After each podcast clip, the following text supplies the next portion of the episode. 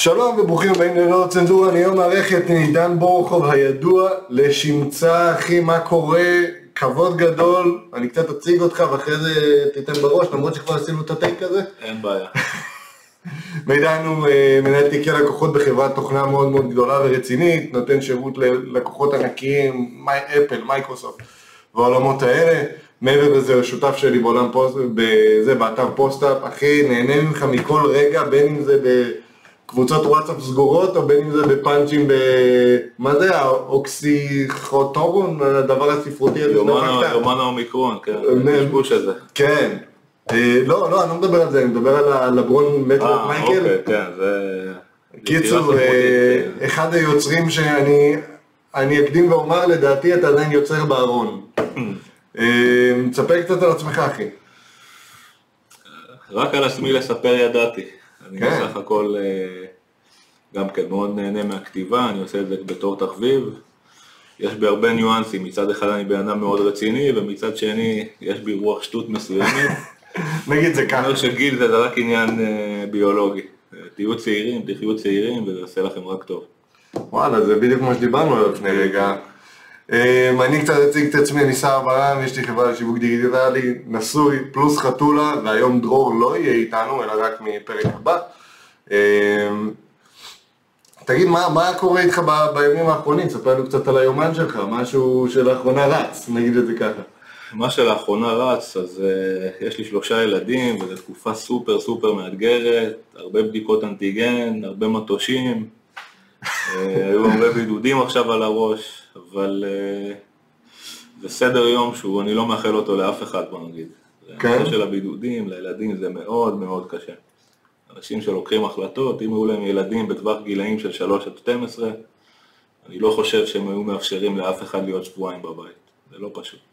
אה, זה, לדעתי זה קטע פסיכי, כלומר מה, שקורה עכשיו עם כל מיני בידודים. אבל הבנתי שעכשיו המתווה הזה משתנה.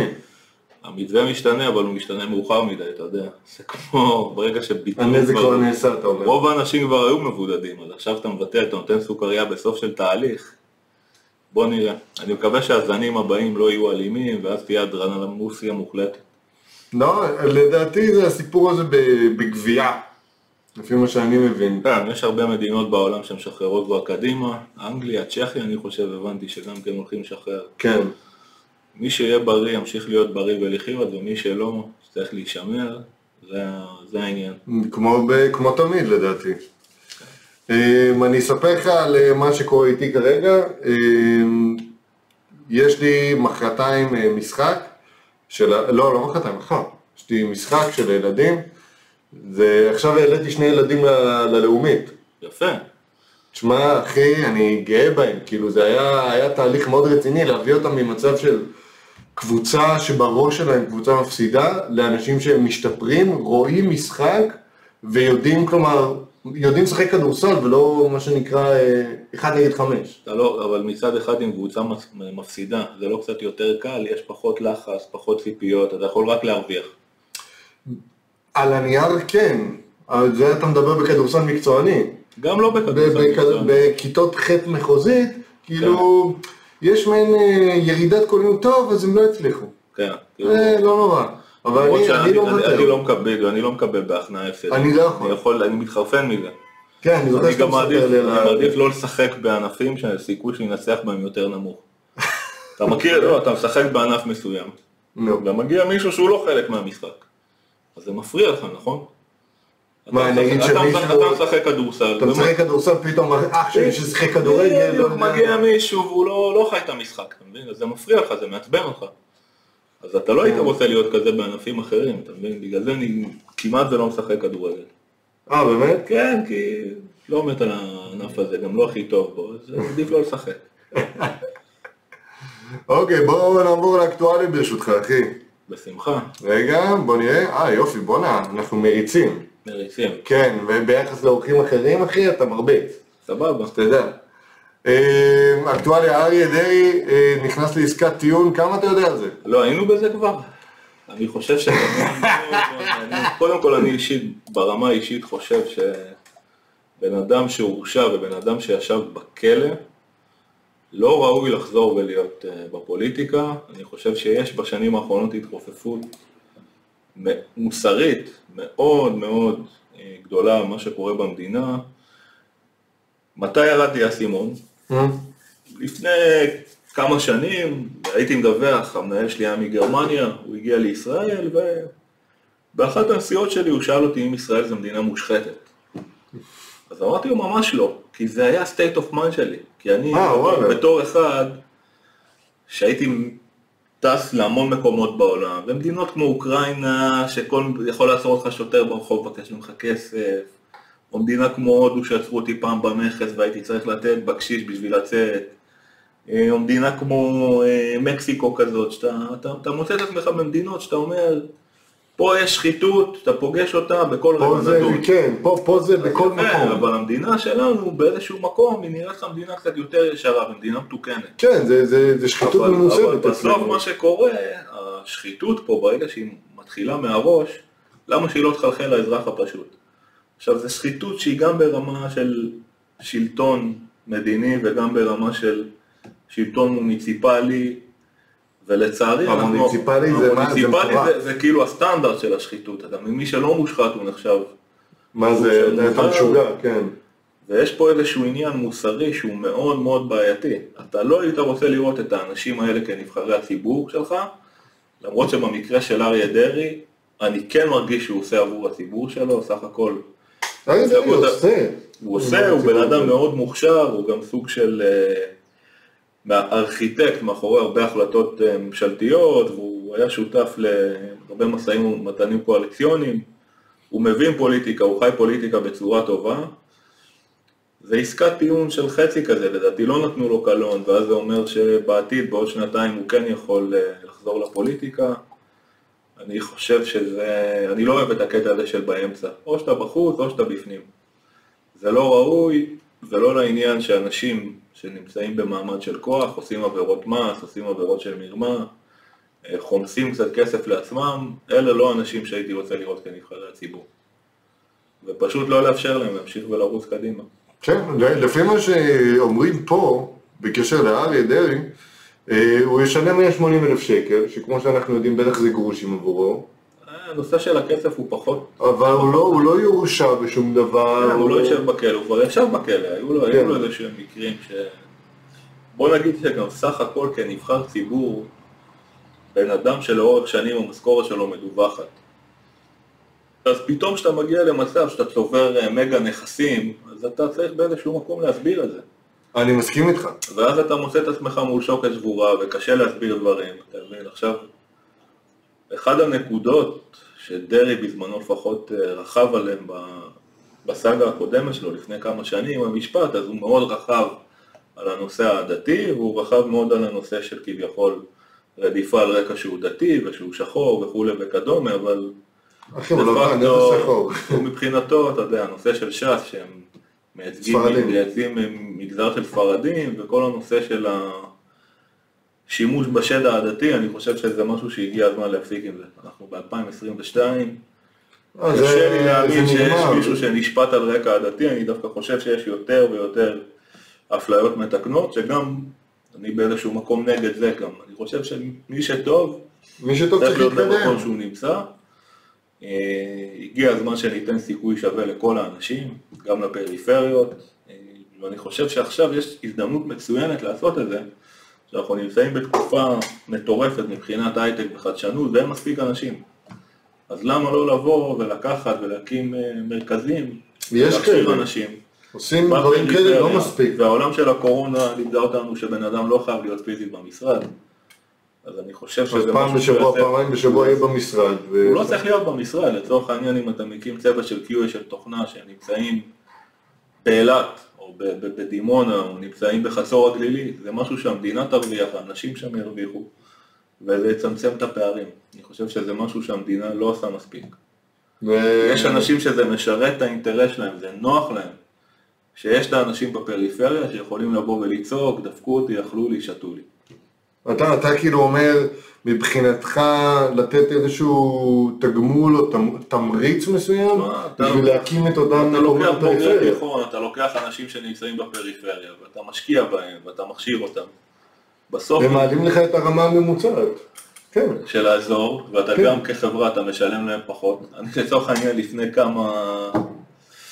זה יכול אני עובד- הצדדים. אני עובד כן. בהרצליה פיתוח, ולפני כמה שבועות אכלתי במסעדה, וישב שם כנראה אה, סמנכ"ל פיתוח ודיבר עם אה, מי שאחראית על הגיוסים. אמר לו, שמע, אני לא מצליחה להביא אנשים. הוא אומר לה, מה הבעיה? היא אומרת, אני פונה למועמדים, ואומרים, מה, זה בהרצליה פיתוח? לא, זה לא מתאים לי, אם זה לא ברוטשילד, ואני לא בא עם הסקוטר שלי או וואו. אז אז הגענו למצב שאנחנו מפונקים, אתה מבין? either way אנחנו מפונקים. מפונקים בקטע שהוא הזוי גם. אז אה, מדרעי עשינו פה איזשהו שילוב של שד עדתי, כן, ולאחר מכן נתנו גם פתרון למשהו שיכול- כן.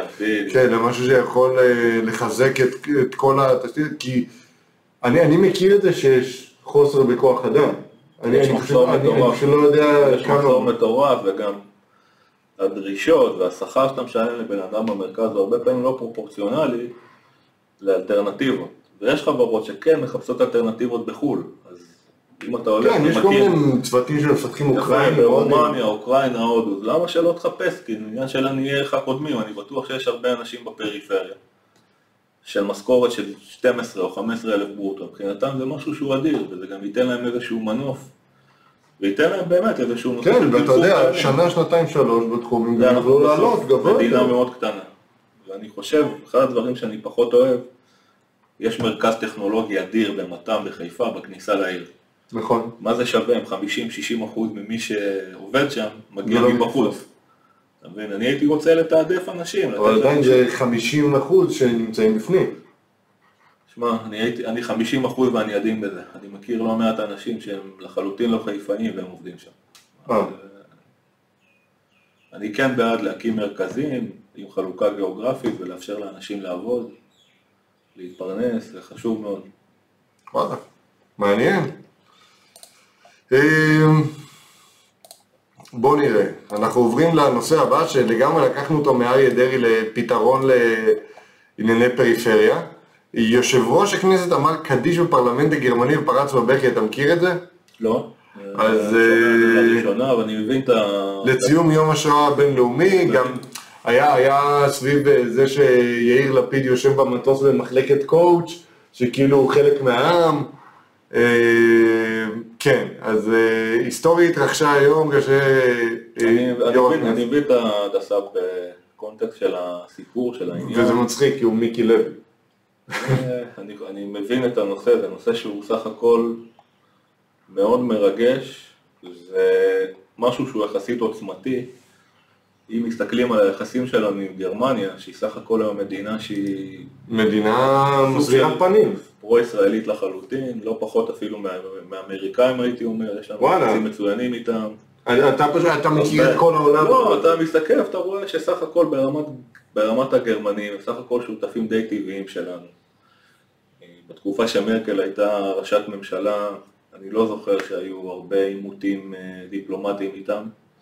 לא לא קרה למיטב אה, ידיעתי. גם הרבה מדינות באירופה שהם כן בדיפולט ה-state of mind שלהם היה לתקוף את ישראל על רקע, הם נתנו לנו גיבויים, שטויות, כן. הם נתנו לנו גיבויים במבצעים צבאיים, הם סך הכל אה, מדינה שהיא בת ברית שלנו, ואסור לשכוח את ההיסטוריה. כי אם אנחנו נלך ל-1933 ו-1939 ואת כל הנושא של אה, מלחמת העולם השנייה. מלחמת העולם. השנייה ואת הרעיון שלהם להשמיד את העם היהודי, זה משהו שאסור לנו לשכוח אותו, ואני מקווה שזה משהו שגם הם לא ישכחו אותו. כי עם השנים יהיו פחות ופחות אה, ניצולי שואה, מה זה, פחות עוד עוד אנשים. כמה שנים כבר זה, אתה פחות, יודע. פחות אנשים שיבואו ויספרו את הסיפור, ואני חושב שזה חובה עלינו מוסרית אה, להמשיך ולספר את הסיפור הזה. כי בעולם של fake news כבר יש לא מעט... כבר יש אנשים שמכחישים, אחי, מלא.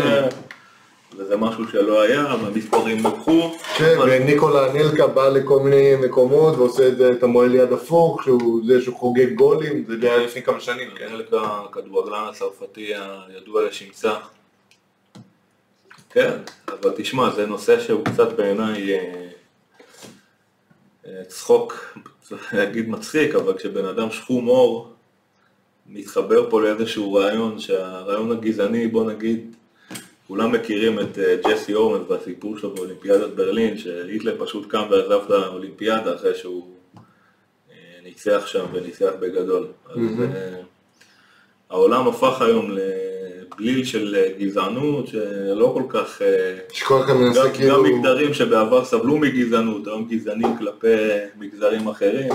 מה, מה שקרה פה, עכשיו המזרחים באים בטענות ל... לא. אני פחות אוהב את זה, נושא של מזרחים ולא מזרחים, אני חושב שהגיע הזמן להתקדם קדימה. כן, לגמרי. ובזה שהמדינה תיתן סיכוי לאנשים שלכאורה סובלים מנושא נושא שהם מאמינים שאין להם יכולת להתקדם והם רואים את עצמם כאזרחים נחותים יותר, אז צמצום הפערים לדעתי הוא אחד הדברים הכי חשובים כאן.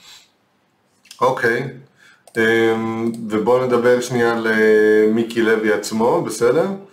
אמ, הוא הקריא כל מיני דברים כולם, אתה רואה, אתה רואה כאן אה, בווידאו המצורף. אני רואה פה את אחד מהפרלמנטים הכי מכוערים בעולם, כאילו מושבים בצבע סגול. אתה יודע, בגרמניה לא התפלא אם הם מכבים את האור, שולפים שם כל מיני דברים, ובסביבות לילה מאוחרות, קורה מה שקורה. זה נראה כמו ה dungeon. כן, אבל זה תמיד...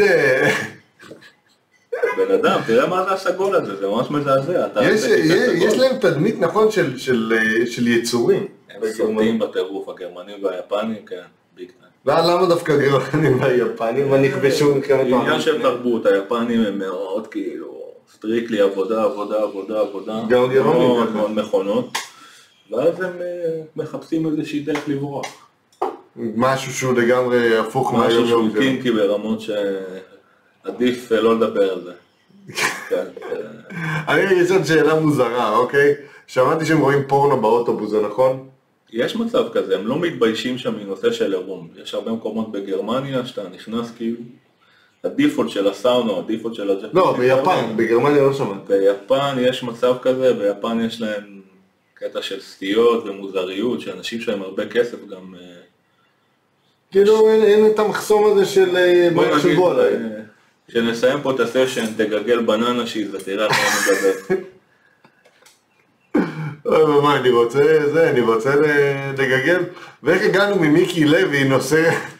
נושא מאוד מרגש לבננה שיט. רק איתי זה אפשר להגיע לזה. זה המהיר, אחי. אבל כן, שמע, זה מרגש, זה חשוב לספר את הסיפור.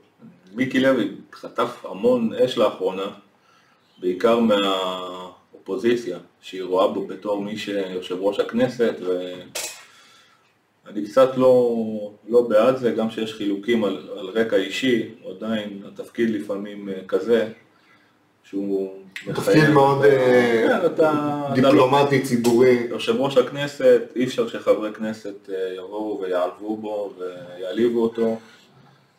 דודי אמסלם עושה את זה, אני ברמה האישית משועשע מזה, אבל אני חושב שלפעמים... חורג- יש איזשהו, אתה אומר, צריך להיות איזושהי יראת כבוד. גם לדעתי היום העולם הוא כזה, שראש ממשלה למעשה, אם כל אחד היום יכול להגיע לראש ממשלה דרך טוויטר ודרך פייסבוק ולכתוב דברים, אז זה נותן את הבמה של אובדן ממלכתיות, ובוא נגיד שבתקופה כשאני הייתי צעיר, אז לא משנה אם ראש הממשלה היה הוא untouchable, אחי. נגד הדעה שלך, הוא היה סוג של... אה, הוא אבל אנדאצ'בל. ראש הממשלה מדבר, זה היה משהו שהוא וואו, גם לא הייתה נגישות יותר מדי גדולה לראש הממשלה. לא, היום אתה לוקח. כל אחד לא, טוב, יאללה שקרן, טוב, לא כן, מעניין. מסתכל, נוכל, ואתה רואה את החשבון אה, טוויטר של אה, בנט ואת החשבון אה, פייסבוק של ביבי, זה נראה לי סוג של, אה, לדעתי מי שהתחיל את זה big time זה כאילו דונלד טראמפ. שהוא בא אה, וקלט את ה- תעשייה של הוא יח"צ, קלט אחי. את הקונספט הזה של הרשתות החברתיות והורידו אותו. הוא, החשבון שלו הוא banned להרבה שנים. כן. גם טוויטר, גם אינסטגרם וגם זה- פייסבוק. זה קצת צביעות של הקונספט, אתה מבין? אם פתחת איזושהי מדיה מסוימת, למה... ואתה אחד הכוכבים. למה אחד יכול להיות כן והשני יכול להיות לא? מי שמכם להחליט אם מה שהוא אומר זה פייק, אם יש אנשים אחרים שמאמינים בזה? אתה מבין מה אני מתכוון? יש משהו במה שאתה אומר. אמ, זה, זה, זה קטע, איך, איך כאילו אנחנו אומרים, דרור כתב פה על מיקי לוי ואנחנו תמיד סוטים לדברים אחרים שהם הרבה יותר מעניינים. מיקי לוי הוא מעניין את התחת. לא הנושא הכי מעניין בעולם. כן. זה מרגש, זה יפה לראות אותו מזיל דמעה. אבל... אני די בטוח שגם אני הייתי נוהג ככה, אבל בסדר. כן. מה הנושא הבא, שלג בירושלים. שלג בירושלים. וואו, זה אחד הדברים הכי... הכי הכי מעניינים מרגשים. לרמטכיר. אני קודם כל מקפיד, אה, הייתי מקפיד לפחות אה, פעם בשנה. לנסוע? לחרמון, לא, לירושלים. לחרמון? לא, לקחת את הילדים, זו חוויה, חוויה אדירה עבורם. יש שם גם שלג בכמויות גדולות יותר, אני גם הייתי במקומות, עם כל הכבוד לשלג בירושלים, שלג אוקראיני, שהנהג שלך מפספס את הפנייה, ואתה צריך לצאת מהחלון ולהוציא עט חפירה ולעלות לחלץ את האוטו, זה שלג. זה נחמד, אנחנו... סיפור אמיתי. סיפורים אמיתיים, אני חושב שהחוויות שלג שלי, בעיקר באוקראינה ובארצות הברית גם, היה איזשהו פרויקט, ב... סיפור מאוד מעניין, זה היה פרויקט בחוף המזרחי, נחתתי בדאלאס אינטרנשיונל איירפורט בוושינגטון, לא רחוק מוושינגטון. אה. אוקיי. יש שם מרכז, מרכז הייטק נחמד, רסטון, אילנדון, כמה חברות, ואני נוחת, לא זוכר מה, בלקברי, והבוס שלי היה באותה זמן בניו יורק, הוא אומר לי, שמע, יש פה סופה מטורפת, אל תצא." תצא מהמלון. ואני כמו ישראלי טיפוסי, אומר, יוצא מהמלון. יוצא מהמלון, יש לי תשע דקות נסיעה. מה, זה? תשע דקות נסיעה למלון. תשעה מייל, משהו כזה. ואני מגיע להשכרת רכב, ואני משדרג אותו לג'יפ, אני אומר, בכל זאת, אם יהיה משהו, שנהיה מוכן. עכשיו, הסיכון בלעשות את מה שעשיתי, הוא מטורף. יצאתי מטומטם ברמה שאי אפשר לתאר. כי אם הייתי מפספס פנייה אחת במחלף, והייתי, כבישים היו ריקים לגמרי, היו אך ורק, אה, יש כאלה מין אה, משאיות ענק כאלה שמפזרות מלח או מלח. כן, כדי. למוצץ את השלג. וזאת הייתה אחת הסופות הכי גדולות בחוף המזרחי. הגעתי למלון, אני זוכר שנתתי ding dong, הבן אדם כאילו לא הבין מאיפה באתי. אה, עשיתי check in לחדר, שאלתי אותו אם אפשר לאכול משהו, הוא היה אמריקאי מאוד חביב, נתן לי מה snacks bars כזה במלון, כל מיני, כל ה American shit הזה שהוא סניקרס, באונטי, כל ה... כן, כל הדברים היותר מדי סוכר, בדיוק, מרוכז. בכזה חטיף. ולמחרת בבוקר, הרכב שלי היה פשוט ערימה של קרח. הייתי צריך להניע אותו 20 דקות, לתת לה... לקרח, סלש שלג. לקוד לתת כן, לכל כן, להתחמם. לתת לרכב להתחמם, ואתה עובר עם מין... אה, זה סוג של מגרפה כזאת, שאתה צריך פשוט לנקות את השלג, זה היה מאוד מאתגר. ופעם אחת הייתה לי נסיעה שנסעתי בשלג מ... מדלאוור לוושינגטון, זו הייתה נסיעה של שלוש שעות, אה, וואלה. והייתה נסיעה בשלג, לא שלג כבד, אבל כמו שגשום לך כזה ויורד לך שלג, זה, זה מעניין. למרות שאחת הנסיעות הכי מאתגרות שהיו לי אי פעם, הייתה דווקא באוגוסט, הייתי בפיטסברג, והתחיל שם גשם מטורף. עכשיו, אני בדרך לשדה תעופה. באוגוסט. באוגוסט, בפיטסברג, זה גשם שמבחינת הווישרים הם לא קיימים. אתה, אתה, אתה לא רואה מקדימה ולא רואה מאחורה, אתה זוכר בראש שיש full trailer מקדימה. שאם אתה עושה איזושהי טעות, אתה כאילו... מת. אבל התרבות נהיגה שלהם היא, היא שונה מאשר אצלנו. זה לא כן, שפתאום לוקח בלמו, מרווח. זה לא שפתאום זה, זה כאילו כמו באגדות. אני לא רואה, לא רואה קדימה, לא רואה מעבר לחצי מטר קדימה. וואו וואו. ובשנייה שאני מגיע למחלף שאני צריך, פתאום כאילו הגשם מפסיק ואני בשדה תעופה. אז איתני הטבע זה משהו שהוא מדהים. פה מדי פעם יורד לנו שלג ומדי פעם יש אה, הצפות או סופה, מה שקוראים לזה סופה, אבל יש מדינות שזה הרבה הרבה יותר חמור. סופת שלגים זה משהו שהוא לא נעים בכלל. וואו וואו. כאילו... אתה מספר פה דברים חבל על הזמן. בוא, מנושא כזה ל... שלג, דיברנו על שלג. אני וואלה, פעם אחת. נקרעתי- נתקעתי ביער האוקראיני, סיפור הזוי. 2012, אוקראינה ופולין מארחים את היורו, פרויקט של חברת תקשורת שעבדתי בה, לתת ווייפיי. יורו זה, זה, יורו זה קיץ. אליפות אירופה, כן, כן. כדורגל. תשמע, הפרויקט היה, התחלנו בדצמבר, הם אמרו ב-13 ליוני בעיטת פתיחה, שכל הרכבות פה מחוברות לווי-פיי. עכשיו, זה רכבות שהן קייב לבוב, קייב דונייצק, קייב חרקוב, 1,600 קילומטר של מסילה, כל התכנון רדיו שלי, ואני רוצה לראות שאני כאילו אה, יודע. מה אני אומר. אז אחד הדברים היה לנסוע לאורך התוואי של הרכבת, ולראות באמת שאפשר לשים עמוד, אפשר לעבוד, הם התקינו שם מעל 350 עמודים, אתה יודע, עמוד זה כמו עמוד סלולר כזה של 36 מטר, חוויה מטורפת, ואני כאילו, פרויקט אומר- מטורף. אומר לבן אדם, זה אחד האנשים הכי מצחיקים שפ- שפגשתי, אה, קראו לו ודים, לאחיו קראו אולג, אמרתי לו, שמע, בשבוע הבא אני מגיע, שיהיה רכב, שיהיה ג'יפ איתנו. כי מן הסתם ידעתי שאנחנו נוסעים ב... בתוואי לא תוואי, וזה fucking דצמבר. הוא הביא את הניסן קשקאי של אבא שלו, ונתקענו- ונתקענו בקרח. נתקענו, עכשיו כשאתה תקוע, אדמה קפואה, nothing you can do about it. זה כמו ברזל, אין לך מה לעשות. אתה מנסה לצאת ואנחנו לא מצליחים. לא מצליחים לצאת. עכשיו, כשנתקענו, אמרתי לו, אמרתי לו. תשלם לי ארבע על ארבע. We don't have uh, four on four. אומר לו, what the fuck, what do you mean? I asked you to bring a jeep. אז הוא אומר לי, yes, I think for comfortable. אומר לו, If I ask comfortable, I ask you to bring Mercedes, not, not this piece of seat of קשקאי. הבן אדם הגיע ארבע על שתיים, הפחד הגדול שבשלוש וחצי מחשיך. כן. והמקום הכי קרוב אלינו זה איזשהו כפר שנמצא חמישה קילומטר מה...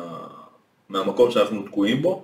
בואנה, זה מצב מפחיד להיות בו. טמפרטורה של מינוס שתיים, אתה יודע, אני הולך על הקרח, הקרח נסדק, ואני שואל את העבדים הזה, אני אומר לו, תגיד לי, אחי, יש פה דובים ביער? אז הוא אומר לו, yes, but you know, it's uh, winter, they are sleeping, only the crazy awake. הוא אומר לו, what the fuck, כאילו, יבוא לך דום משוגע, מה אני אומר לו, לך לישון. זה סיפור מהאגדות, אנחנו מגיעים לבית, בית, שריף כזה, האמא יוצאת עם פיילוט החוצה, הם שחטו שם שני חזירים, שיהיה להם אוכל לחורף, נכון. ואני אומר לבן אדם, אחי, אל תגיד להם שאני מישראל, כי דיברנו על נושא של אה, גזענות. באוקראינה, ככל שהתרחקנו מקייב, באזור של הכפרי שם, באזורים של... כן, היה שם אה, הרבה אוקראינים סייעו יש שם, שאני מכיר. תקשיב, יש שם המון צלבי קרס גם היום. אה, וואלה. פשוט כאילו נוסע בכביש, אתה רואה כאילו לאורך הדרך צלבי קרס, זה חלק בלתי אינטגרלי מהנוף. ואומר לו, שמע, אל תגיד להם שאני מישראל. שואלים אותו מאיפה הוא אומר מישראל, עם העבדים הזה, הוא אחד ההזויים. ו... שמע, זה היה שבוע באמת אחד הקשים שהיו לי. אני זוכר שהתארחנו שם מלון, כלא רוסי אחרי יום כזה, ואין לך מים חמים. והחימום לא עובד בחדר. אז אתה ישן עם חרמונית, זה איום ונורא. ומגיעים עם עגלה בסוס, קושרים אותה לרכב, מוציאים את הרכב, אני כמובן אה, זורק להם אה, טיפ, עשרה, חמש עשרה שקלים במונחים שלנו, גריבנה זה המטבע המקומי, והם מבחינתם בעננים. בעננים. נגיד, זה משכורת שבועית. הייתה אחת החוויות שלג הכי מדהימות שהיו לי בחיים. אה, זה מצחיק כאילו בקטע של ודים גם. אנחנו היינו צוות אחד, היה עוד צוות של בחור ישראלי שהיה איתי. כאילו, עשינו למקבל כמה שיותר, אז אמרנו, כן, נעשה נקודות שתי. בערב, נקודות זוגיות אני, נקודות אי זוגיות אתה, ככה שנוכל אה, לעבוד. בכל זאת גם יורדים מהכביש הראשי. והיה צוות שנסע לכיוון של הגבול עם רוסיה, ובצוות הזה היה צוות בולגרי.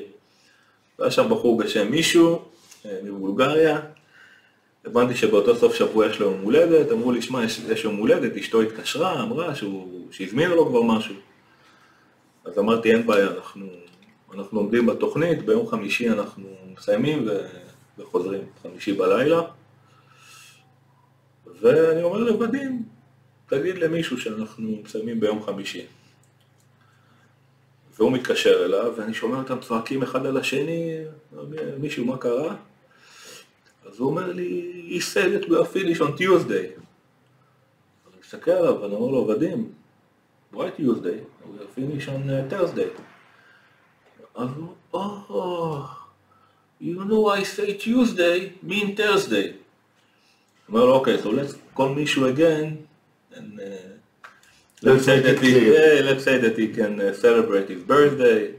כן. ואני נוסע עם הבן אדם, והוא נוסע, אחי, Thursday, Thursday, Thursday, Thursday. מתקשרים שזה לא למישהו, טיוזדיי. We are finished כמו שלא צחקתי הרבה זמן, אבל כן, זה כאילו, אוקראינה זה, זה שלג, זה באמת שלג, זה דברים שאתה פשוט לא יכול להבין, אתה קם בבוקר, הכל לבן. אז פה השלג הירושלמי לא ממש מתלהב. עם כל הכבוד. כן, הייתי בחוויות שלג הרבה יותר גדולות. כן. אה, בוא, בוא נעבור לנושא הבא שלנו. אתי קרייף הגיעה להיות שופטת דרך המיטה, זה ממש אה, ככה, לכאורה. הייתה את. הכתבה בעובדה, והיא הודתה בזה שהיא אה, ניהלה סוג. של, אה, ניהלה סוג של רומן עם אפי נווה, הוא גם נכנס לחדר אה, בואנה, הוא הכי נוגע בכל דבר, הבן אדם סוג הזה. של, סוג של, אבל אחד הדברים שלדעתי היו שם חומר למחשבה, איך במדינה מתוקנת כמו ישראל, שופטת מפלסת את דרכה לכס המשפט, כשלאורך הדרך הציונים שלה לא טובים, והיא לא ראויה להיות שופטת לפי כל הקנדידטים של הוועדה למינוי שופטים, מצליחה ליצור קשרים עם האנשים הנכונים, כולל אה, השר כחלון שהיה בזמנו שר האוצר, ולכאורה יש שם, אה, היא הכחישה, אבל אני לצורך העניין מאמין לה, אבל יש כאן איזושהי בעיה, מי מונע מבן אדם לא ראוי, כמו שהוא מונה להיות שופט, אפשר גם למנות לתפקידים אחרים, ולדעתי זה שהם גם לוחצים על ידי שאלטרים. סוג של פרשה שצריכה לזעזע את כל הוועדה למינוי שופטים, את כל בתי המשפט, לבוא ולהגיד, אם אתה מינית שופטת שקיבלה ציון 4 או ציון 6 וחצי, ולפי כל המבחנים שאנחנו עושים, היא לא לא ראויה מתקבלת. להיות שופטת, כן. בן אדם, בוא, כאילו, גם אתה לא ראוי להיות זה שממנה וגם אתה לא ראוי להיות זה. שבוחר, כן. ובכלל, מערכת המשפט בישראל בשנים האחרונות היא תחת מתקפה מאוד חמורה. אה, גם מהמשפט של ביבי, שהוא סך הכל, יש הרבה אנשים שהיום אומרים, וואלה. תפרו לו תיקים, תפרו לו תיקים, יש את המשפט המפורסם והידוע לשמצה של רומן זדורוב, שבוא כן, זה... נגיד שאם הוא יצא באיזושהי קונסטלציה זכאי, זה נוקאוט למערכת המשפט, כי עכשיו יכולים לבוא הרבה אנשים אחרים שהורשעו בעבירות שהן לא חמורות כמו שהוא עשה, ולהגיד, היי, מה איתי? בדיוק, ואז זה יכול להביא לסוג של בומרנג כזה. ו... שאז יהיה עוד יותר עומס על מערכת המשפט, ובסוף יקרסו. אני, אני מקווה מאוד ש... אבל יש פה איזה פונקציה של לדעתי איזשהו אמון, ב, כאילו, אה, אנחנו כבר לא מאמינים למשטרה, זה בוא אחי, אפשר להגיד את זה בריש גלי, לא מאמינים זה לא למשטרה. טוב שלא מאמינים למשטרה, כי יש מדינות כמו ארה"ב שהשוטר, אם אתה תתנהג אליו בצורה לא יפה, הוא דופק לך כדור, זה no brainer מבחינתו, ומבחינתך אתה לא נשמעת להוראות, ואם אתה לא נשמע להוראות, זה אחד הדברים שמותר לשוטר לעשות. כן, וכאן- ופה זה משהו אחר. כן, פה אתה יודע, השוטר אני מכיר אותו מהבר מצווה של ההוא. מכיר, לא מכיר, יש כאן איזשהו עניין שלמשטרה יש דימוי ציבורי מאוד מאוד גרוע. כן, זה תשמע. זה, זה, לא, זה לא סתם, אני, אני מכיר, ותשמע, אתה מוזמן להפריח אותי חופשי. אה, אני מכיר שיש איזו אכיפה מאוד מאוד בררנית, כלפי דווקא האזרחים של שומרי החוק. יש, אה, זה התחיל גם בתחום הקורונה, שאנשים קיבלו פה דוחות ואנשים קיבלו, אתה יודע, כשעומד שוטר ונותן דוח מהירות למישהו שהוא נוסע בדרך עירונית, שהמהירות המותרת בה היא 50 קמ"ש. והוא נוסע ויש הרבה 82. מקומות כאלה, שסך הכל זה, זה כביש אומנם עירוני, אבל אתה לא מסכן אף אחד, ואתה אתה אומר לעצמך, השוטר הזה, הציפייה שלי כאזרח, זה שהוא יהיה במקומות שיש בה פקקים, שהוא יהיה במקומות, שהוא יכול לעזור ל... שהוא, שהוא, שהוא, שהוא, שיש איזושהי צומת שאנשים שם. על בסיס קבוע גונבים רמזור וגונבים מחלפים ומתנהגים בצורה בריונית בכביש. אז לך לאנשים האלה. אבל השוטר מבחינתו, מה יותר קל מלתת דוח. למישהי שנוסעת בעיר, אתה מבין? כאילו, מיהרה הביתה לאסוף את הילדים מהגן. כן, כל הרמזורים ירוקים, והנה רמזור לא, אחד לא עם מצלמה. לא, אני אומר לך, אני פעם אחת ראיתי באיזשהו אזור ברחובות, דרך צידית כזאת, חזרתי מלוויה של מישהו, ואתה אומר, הייתה לי הרגשה רעה בכביש, ובאמת, האטתי, ועמד שם שוטר, קפץ לרכב מאחוריי ותפס אותו. מה אתה אומר? כן, כאילו היה... היה לי קטע כזה, יותר מזל משכל, אבל על פניו, המשטרה פה סבלה גם מהרבה פרשות, מהרבה דימויים מאוד מאוד שליליים. זה דברים שכרגע הם די על הפרק. והמשטרה זה הולך ביחד עם בתי המשפט. כן. אה, סוג של אה, סוגרים דילים ופרקליטים. כן, אה, בדיוק, סוגרים. שהמשטרה מביאים תיק לבית המשפט שהם כבר נמצאים הוא באיזושהי נעול. וסגור. בדרך כלל עד שמגיעים למצב שמגישים מישהו להישפט, אז הסיכוי שלו לצאת מפה בסדר הוא קלוש. אם אני לא אוקיי. טועה מעל 92% מורשעים בבתי המשפט. ואתה חושב ש-92% צריכים להיות מורשעים? אני אומר, הפוך, אני אומר שלבתי המשפט יש עומס מאוד גדול שהם לא יכולים היום לטפל בכל מיני עבירות שהן עבירות זוטות. לא יודע, סכסוכים במשפחה, סכסוכים בין שכנים. יש פה הרבה דברים היום שהמשטרה אומרת לך, עזוב, לא מתערבים. עזוב, מה שנקרא חוסר עניין כן. לציבור. השכן נכנע לך בחנייה, יאללה, תתקדם, אתה מבין? לא... עזוב אותי בשקט, אין לי כוח כן. להתעסק בזה. שכן איים עליך, יאללה תתקדם, בעלך נתן לך סטירה, תתקדמי, אתה מבין? ואז אתה מגיע למצב איפה הגבול אה, עובר? שהאזרחים לא מרגישים מספיק מוגנים וגם מפחדים לפנות למשטרה, כי הם יודעים שאם אתה תפנה למשטרה, זה שהשתלוננת עליו יכול לסגור איתך חשבון אחר כך, אז... אפילו יש לא חשבון, אלא מה שקורה בתחנה עצמה, זה שחצי מהפעמים לפחות מנסים לגרום לך לרדת מהעץ. נכון, הנושא של אה, לבוא ולהגיש תלונה הוא משהו לא, לא כל כך טריוויאלי, והרבה פעמים כשבן אדם מגיע למשטרה, הוא מרגיש שהוא חווה את האירוע שבעקבותיו הוא הגיע להתלונן, וזה, כבר- שמענו את זה הרבה מקורבנות אונס. כן, שזה טיפול מאוד לא בסדר, אני חושב שכדאי להקים יחידה של שוטרות דווקא, שאולי ירגישו יותר יותר בנוח. אמפתיה. כן, כי כשמגיעים שלושה שוטרים עם, אה, ונמצאת שם מישהי, זה קצת אה, סיטואציה לא נעימה לתאר דברים כאלה. כן. יש פה גם. פונקציה שלדעתי, אולי איזושהי הצעה, שלפחות איזשהו טיפול ראשוני של הכלה והבנה לפני שאתה מגיע למצב של עדות. נכון, של... כי זה, זה מצב תראה, קשה מאוד להיות בו. מי שהוא בעל אמצעים, אז הוא מגיע לחקירות עם עורך דין מאוד ממולח, ומגיע עם איזושהי מערכת מאוד משומנת, בדרך כלל לא עושים לו כלום. אה, היו הרבה פרשות לאחרונה במשטרה, שבאמת גורמות לך לחשוב, ואתה שואל את עצמך, מה, איך הדברים עובדים. ואנחנו עכשיו עושים את המעבר חזרה למערכת המשפט. אתה מקבל לצורך העניין תיק ממשטרה שהוא לכאורה סגור. לכאורה אה, מה שעם אה, נתניהו, עם להב אה, 433, או אה, אתה מקבל תיק כמו של זדורוב או דבר כזה, ואתה שומע, ואתה שומע על משהו כזה, ואז אתה אומר לעצמך, לא, גם איפה מערכת המשפט נמצאת? הנושא האקטואלי הכי חשוב שהיה השבוע בהיבט של המשטרה זה NSO, זה שימוש בתוכנה. כן, זה... אתה כאזרח לצורך העניין, לא היית רוצה שישבו לך לטלפון שלא ביודעין. לא. יודע, יש, יש דברים אישיים, יש נושא של חוק פרטיות, בהרבה מדינות בעולם לקנות ילדים, דברים כאלה. זה לא בסדר, אבל הנושא שמתחברים לבן אדם שלא בידיעה לטלפון, זה... כן, תשמע, אתה לא רוצה והמשטרה שהרבה מסמנת, אנשים ידעו. והמשטרה מסמנת לעצמה יעדים, אז יש פה איזשהו עניין בעייתי. ואני, אני, במקרה של, אני- במקרה של השופטת קרייף, אחת הטענות נגדה, שבכמה דקות שהטלפון היה אצלה, אז היא מחקה התכתבויות ומחקה אס.אם.אסים, ואז היא קיבלה כביכול, בגלל שזה נקרא שיבוש, שיבוש. ראייה או משהו כזה, אז היא מנועה מלהיות שופטת, ואתמול היא צעקה בת- בתחקיר את צעקתה, שלדעתה אה, עשו לה עוול מזה שלא מאפשרים לה להיות שופטת. אבל אני אומר, מלכתחילה את לא היית אמורה להיות שופטת, אז... בוא נגיד, היה לך... כן, אה, אני לא אה, הייתי, אני לא הייתי יוצא עם הסיפור באופן שהיא יצאה. אני די בטוח שהפרשה ככה, לה. לא, היא גברה קצת, היא שכחה, ואז שוב פעם את חוזרת ל- לעין הציבור, לעין הסערה. לא מבין את זה. אוקיי. מדברת בשלוות נפש על זה שניהלת רומן עם גבר, לא מצליח להבין את זה.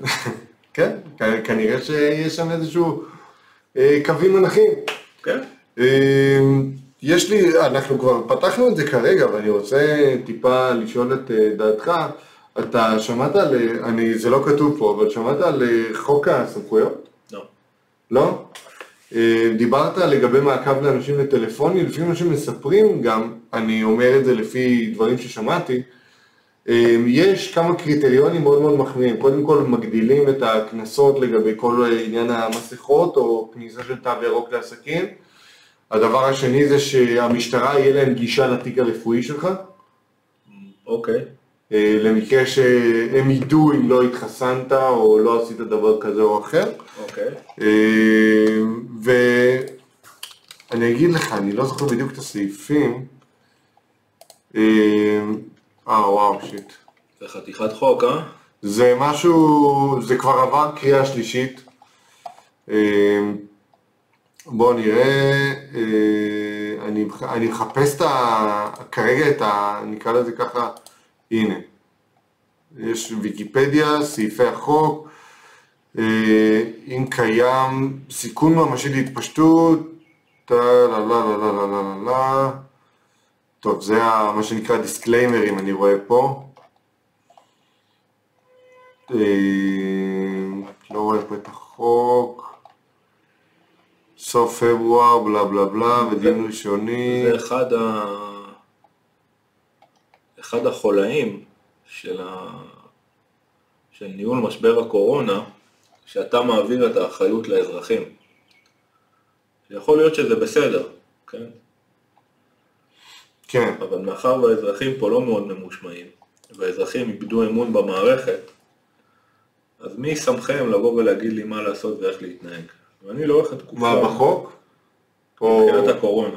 כן. ואני לצורך העניין, ואתה ממה שאני מכיר, מאוד הלכת... עובד בית ככה. דירוג, בדיקות PCR, בדיקות אנטיגן מוסדי, כל הבידודים היו באופן מוחלט, גם כשאשתי חלתה, היא הייתה שבוע מבודדת מכל הבית, ולילדים בני חמש, זה לא, זה- לא, לא פשוט. זה משמעותי. ולצערי הם יצאו חיוביים באנטיגן, ואז שוב פעם שבוע של בידודים, ועשיתי בדיקות PCR עבורי, והקפדתי, לא יצאתי מהבית, לא רציתי לסכן אחרים. כאילו החיים שלך זה בידיים שלך, נושא של לסכן אחרים.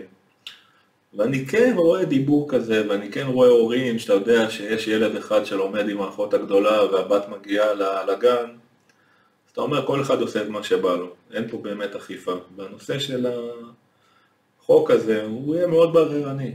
יגיעו לאנשים מסוימים ויגידו, ינסו לעשות מהם לא אה, שמת. מסכה, לא שמת זה, הגעת לעסק, הגעת למסעדה.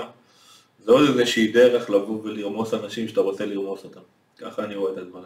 זה, זה, זה, ככה זה נשמע. כן. כאילו אני, אני, אנחנו, אני אנסה, ב, בתום הפרק הזה אני אשים בתגובות איזשהו קישור למשהו שמסכם את החוק הזה, ויכול להיות שגם נדבר עליו בפרק הבא, אה, אבל אה, אני לוקח את זה על עצמי שלצורך העניין לא העלינו את זה, זה עלה פה כבדרך אגב. אה, בוא נדבר קצת על משהו כיף, אחי. קצת אה, כדורסל, מה אתה אומר? בשמחה רבה. יאללה, אם יש מישהו, ואני עושה איזושהי הקדמה, שמבין בכדורסל, שאני יודע שהוא מבין, ואני יכול, מה שנקרא, אה, ליישר איתו קו או דעות או דברים כאלה, זה אתה. באמת, כאילו לא סתם אפילו לייזי גורדון. קורא למידן פרשן הכדורסל הטוב בארץ, ובוא נגיד עדיין בארון, מבחינתי. אה, אז אה, קרו כמה אה, אירועים, גילוי נאות, מידן אוהד לייקרס, אני אוהד את דאלאס. אז בואו נדבר על הדבר הראשון, יש פסל של קובי וג'יאנה באתר התרסקות, אה, חדש, מה זה, השבוע זה קרה, לא לפני יומיים? כן, חגג, זה שנתיים. שנתיים. שנתיים למותו הטרגי. ומה הקטע עם זה שפסלים תמיד לא, לא דומים לאנשים? אני חושב שהנושא של. לשים פסל שלו דווקא באתר ההתרסקות, הוא מוזר, למה עושים את זה בקריפטו? או במקום שהוא, לדעתי זה מקטין את העניין, זה עוד איזושהי דרך אמריקאית לבוא ולעשות עוד אתר תיירותי, לגרום, לזה שאנשים יבואו ויגידו, הנה פה, הנה, כן, ואני חושב שבן אדם מת סך הכל, אין פה שום סיבה לבוא ולחגוג את זה או לבוא ולהצטלם ליד הפסל, אני רואה בזה משהו מאוד פסול. אני חושב שההנצחה של קובי צריכה להיות אחרת. לא... יאללה, תן דוגמה. שמע, לשים פסל זה נראה לי too much. נושא של, uh, הרבה פעמים גם כשאתה נוסע על כבישי ישראל, אתה רואה מין גלי, עד כאלה או אנדרטאות, נראה לי שזה יותר, יותר מכובד ויותר נכון לעשות. בוא נגיד שגם התאונה היא תאונת מסוק, זה לא איזושהי תאונה שהיא טריוויאלית, לא, לא יקרה לא, זה לכל אחד. ממש חריג. אז אני קצת נגד זה, לא חושב שזה משהו שהוא מכבד לא את קובי ולא את המשפחה שלו. אני גם לא יודע מה דעתם בנושא. אמ, איך אתה מבחינתך, כלומר, אני אשאל את זה, אתה אוהד לייקרס, אני לא- אני נגיד גדלתי על קובי, אתה היית ב nineties, קצת כן, ב eighties, קובי, אהבתי אותו, סך הכל, כן, חרפה תקופה. ש... היו לו שנים קשות מאוד ב-NBA מבחינת... היו לו שנים. קשות תדמיתית, הוא עבר הרבה דברים ב-NBA, הייתה לו פרשת, פרשיית אונס מאוד אה, מתוקשרת בזמנו, שהיום הוא לא היה עובר, הוא לא היה יוצא מזה בשלום. אה, או שהיא הייתה נסגרת איכשהו לפני שזה מגיע ל... כן, לאן שזה הגיע, והוא בכל זאת הצליח למצב את עצמו בסוג של, לקראת סוף הקריירה שלו כשחקן שהוא די חיובי ויותר זכה לאהדת הקהל, ואחרי שהוא מת בכלל, כאילו, אם לפני שהוא מת הוא היה באזור הוא היה באזור היסטורי טוב מאוד. לא, לפני שהוא מת אמרו "אה, קובי top 12, top 15, פתאום כאילו דיבורים לשים אותו בחמישיית כל הזמנים, וזה כן. no brainer שהוא top 10. אז זה מצחיק קצת, כי בן אדם, אה, אתה צריך להעריך אותו. פעם מישהו אמר ששחקן מת פעמיים, הוא מת ביום שהוא מת, והוא מת ביום שנגמרת לו הקריירה. פורש ומת. כן, ברגע שהוא נגמרת לו הקריירה והוא פרש, אז מבחינה ספורטיבית זהו, כאילו, הבן. אדם כבר נגמר. זה שהוא מת פיזית זה, זה, זה עצוב, כי גם מתו שם עוד אנשים, והבת שלו, זה, זה טרגדיה, אני זוכר ש... באותם רגעים שהגיעו גם, היה בליל של שמועות, כל המשפחה כאילו שלו, פתאום- לא כל המשפחה שלו. שלוש בנות איתו, אשתו לא איתו, היה, היה שם אה, אייפ די גדול, שוטרים שם אה, שצילמו, שצילמו תמונות של קובי ועכשיו נתבעים מה אה, זה? באתר התרסקות? בזמן ההתרסקות, כן, וואו. כן, כן. אה, אני חושב. שהוא התכוון להתפרקות שלהם מול הקליפרס, שהם הפסידו 30 35 הפרש הובילו, למה הוא כתב פילדלפיה? כנראה שיש פה עניין של בלבול, לא? ככה זה נשמע. זה משחק שיצא לי קצת לצפות בו. כן, צפית? בקטנה, חצי משחק כזה, כן. אני רק אה, גילוי נאות לא ראיתי את ראיתי תקשיב, את בסוף. הם הובילו 66-31, אה, וושינגטון, דקה וחצי, שתי דקות לסוף המחצית. הקליפרס איכשהו הורידו את המשחק כבר לשלוש הפרש. כן, הם ראיתי שזה היה ממש... ברדי ביל שם שלושה, שש הפרש, עשר שניות לסוף. כדור אצל הקליפרס, מצאו לוק את... אה, קנארד דופק שם שלושה מתשע וחצי מטר, מוריד את זה לשלוש הפרש. מה היה שם שהם... קוזמה לא מצליח להוציא כדור, כדור עובר. לקליפרס, שלשה שם סופר מוזרה, פלוס פאול. פלוס פאול, והם הפכו ל-116-115. תחשוב, להוביל 6 הפרש, להוביל 35 הפרש, להוביל 6 הפרש, 8.8 שניות לסוף, ולהפסיד את המשחק. מלוקנר. כן, בדיוק, לא תגיד, אחי... לקליפרס עודפים. לא, לא, לא תגיד זה אה, מייקל ניצח אותך. הקליפרס שהם הקבוצה הכי לוזרית, לדעתי ה-35 הפרש, זה הקאמבק השני הכי גדול בכל הזמנים. לדעתי 36 זה השיא, משחק של יוטה נגד דנבר, סקרמנטו של כספי חדרו פעם מ-35 הפרש נגד שיקגו, וואלה. אני זוכר שגם היה הפרש מאוד. גדול עם... אה, בפלייאוף, קליפרס אה, נגד. גולדן סטייט חזרו מ-32. זה אני זוכר. וזה שיא כל זה ראיתי גם. כן, שזה המשחק שם שלו וויליאמס ומונטרז הארל החזירו אותם. אז זה, לא קורה הרבה בכדורסל, או בכלל, ש-35 הפרש אה, קבוצה מפסידה, אז זאת הייתה התפרקות טוטאלית. וושינגטון בכלל צריכה להחליט מה הם עושים עם זה. כן, האם הם... האם הם אה, מבינים שהגיע הזמן, אה, מה שנקרא, הם בנויים יש רוחבית. להם בסוף הרבה שחקנים שהם פחות או יותר על אותה עמדה. גם הצ'ימורה וגם אה, אבדיה וגם, אה, איך קוראים לו, ברטנס, לא? ברטנס, וגם בסוף אם ניקח את גפורד ואת בריינט ואת מוטרז ארל שהם סוג של סנטרים, הם power, בפועל הם פורורדים, בדיוק, יש לך שבעה שחקנים שהם, על שתי עמדות. שהם באזור, העמד- באזור העמדה הארבע, אין לך חמש אמיתי קלאסי, שלוש שהם ככה גפורד זה עושה בסדר, את זה. כן, בדיוק, שהוא לדעתי לצד סנטר יכול לתפקד גם בתור אה, גבוה שני. ויש שם דיבורים להביא את דומנטאס סאבוניס אולי לקבוצה. אבל צריכים להחליף שלושה. בשביל להביא אותו, כי הוא גם, הוא ייקח לתת 30 לפחות 35 שלושה. דקות בערב. ואת קוזמן לא הזכרנו שהוא גם כן אה, פורוורד. אז יש לך פה קבוצה שהיא מאוד היא כישרונית, בנויה רוחבית. מאוד כישרונית, הרבה שחקנים שהם משחקים. ברדלי ביל אמר, אנחנו צריכים לקצר את הרוטציה, לדעתי הם צריכים גם להיפטר לפחות מארבעה חמישה שחקנים. וואלה. כן. ברטנס, ראול נטו, הצ'ימורה או עבדיה, אחד מהם.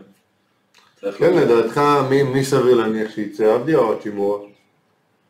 לדעתי האצ'ימורה. כאילו אם הם היו בוחרים להיפטר באותו, מה שנקרא באותו cost, אני חושב מהאצ'ימורה. scorer יותר טוב קצת, אז הערך לא, אבל שלו- אין לו הגנה. הערך שלו, ב... הערך שלו ב... ב trade יכול להיות יותר גבוה. נכון. אתה יכול לדחוף אותו לאיזה GM טיפש שרואה שהוא יש לו מספר אה, דו ספרתי בנקודות וזה עושה את העבודה עבורו. כן. אבל, אבל מבחינת ערך של מה שנקרא להשלים חמישייה, ולא כשחקן, אה, סוג של שחקן מוביל, עבדיה יש לו הרבה יותר ערך ממנו, לדעתי. עבדיה מביא ערך, אבל עבדיה לצורך העניין, יש לו הרבה רגעים במשחק שהוא בעיקר בצד ההתקפי לחלוטין לא משותף. הוא פשוט עומד בפינות, לא מקבל כדור, הוא לא חותך פנימה, הוא לא מוריד שחקנים, כאילו אתה יושב לבד בפינה, תרוץ פנימה, תחתוך, הוא לא מספיק אגרסיבי ו... יכול להיות שזו התוכנית של המאמן. לא יודע, לקחת שחקן ולשים אותו בפינה, למה? אתה מבין שזה סתם.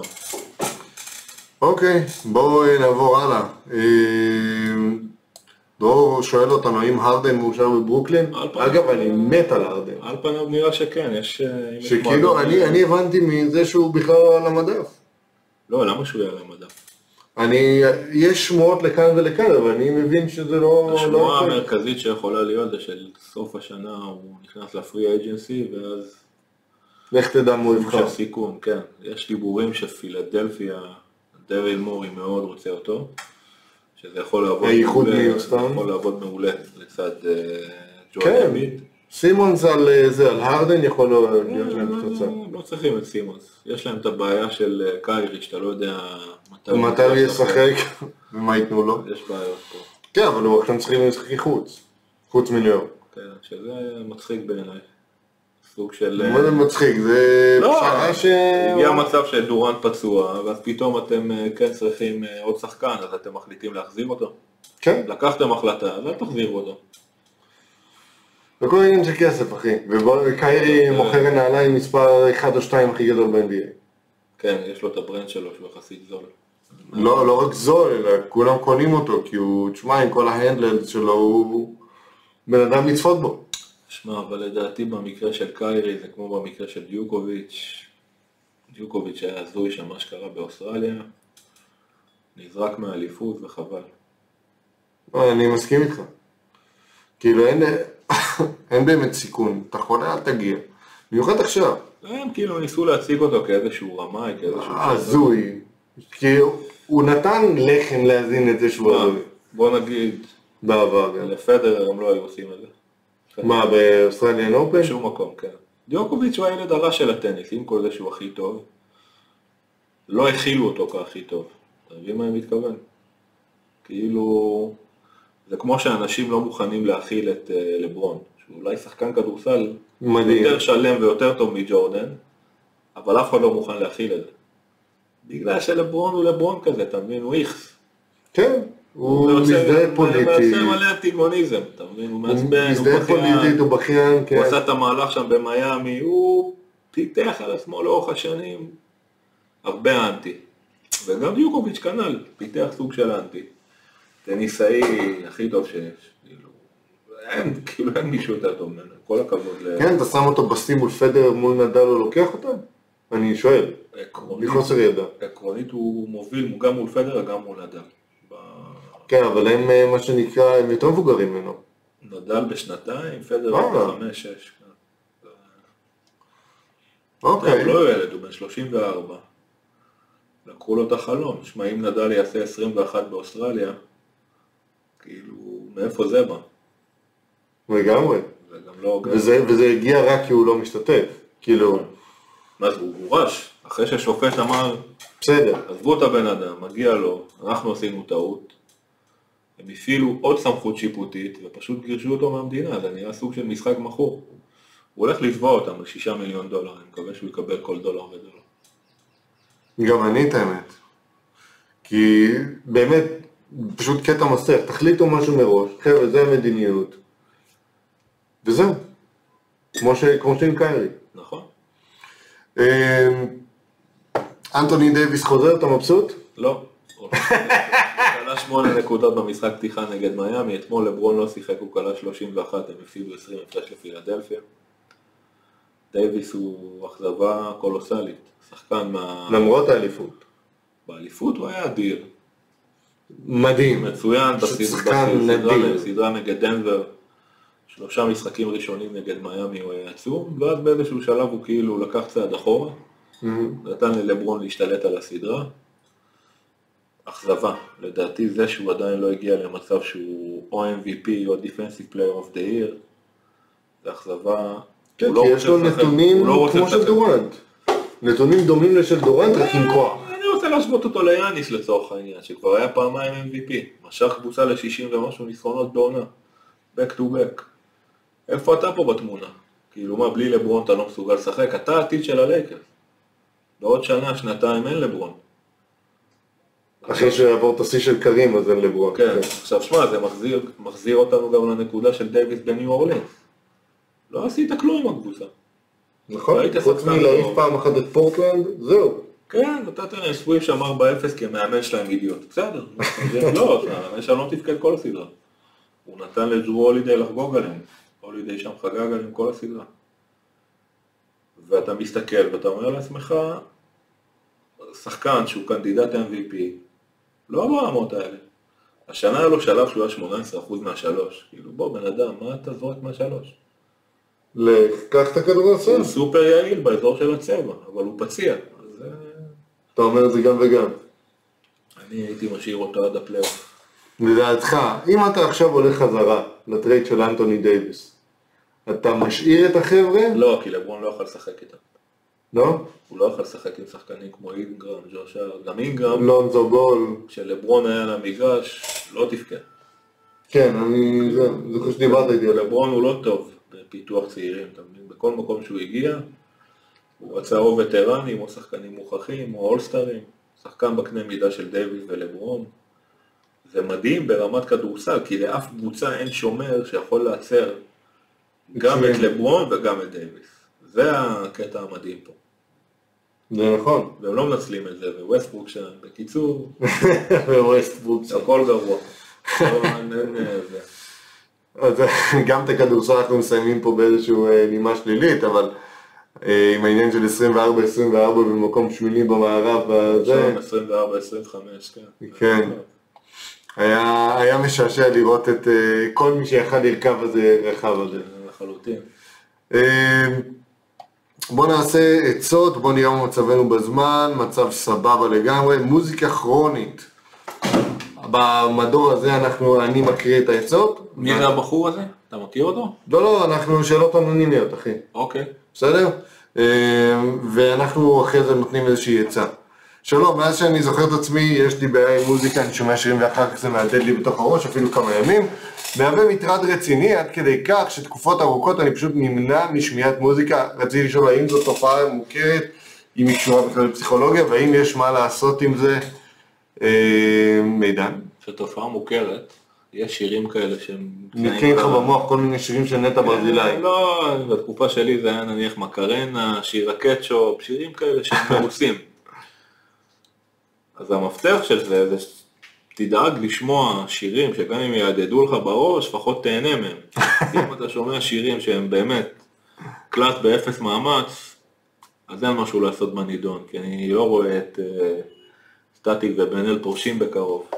כן. יש להם עוד איזה 30-40 שנה קל. אבל בכללי אין מה לעשות בנידון. עכשיו אם יש לך שיר שהוא ממש דבילי, שהוא חץ לך בראש, הדרך שלך לצאת ממנו זה לעבור לשיר הדבילי הבא. כאילו חוץ מזה, אין, אין הרבה עצות. זה לא... אני, זה, אני אשאל, ניסית לראות אם יש איזושהי בעיה פסיכולוגית? לא, זה בעיה לדעתי תופעה מוכרת. יש שיר מעצבן כזה שאתה שומע אותו, שומע אותו, שומע אותו, והוא יושב לך בראש. זה... כן, אבל כמה ימים, אחי? מילא יום אחד שכל הזמן אתה הולך איתו, אבל כמה ימים? אם הוא היה נניח בסשן, שם שיר ב repeat אחי, כאילו, אתה מבין שזה גורם לנזק שלו. אוקיי. אני, בלי לראות באיזה שיר מדובר, אם אני צריך להמר, מדובר פה בקלאס באפס מאמץ. כן? כן. שיר שנדבק למוח? את האמת שאני... אני כאילו לא מכיר אותו לפי השם, בטח אני מכיר אותו מהשמעות. אוקיי. אז אה, אני אשמע אותו אחר כך. אלא אם לא כן... אה, ממליץ. אה, זה שאלה שתתאים לך עוד איזה כמה שנים. אה, בן 18 רוצה כל היום את האוטו. אה, הבן שלי רוצה כל היום, אה, כל הזמן לנהוג, אוסף חברים, מטייל איתם ממקום למקום, הרכב הוא בשותף עם אחיו השני, והדבר גורם להמון מריבות בעניין הרכב. ממש נלהב מהנהיגה ומהרכב עצמו, הוא כל הזמן מנקה, מטפח אותו, משדרג אותו. חשוב לי להסביר שרק לפני כחודשיים מותר לו סוף סוף לנהוג ללא מלווה, ולכן הוא כזה נלהב.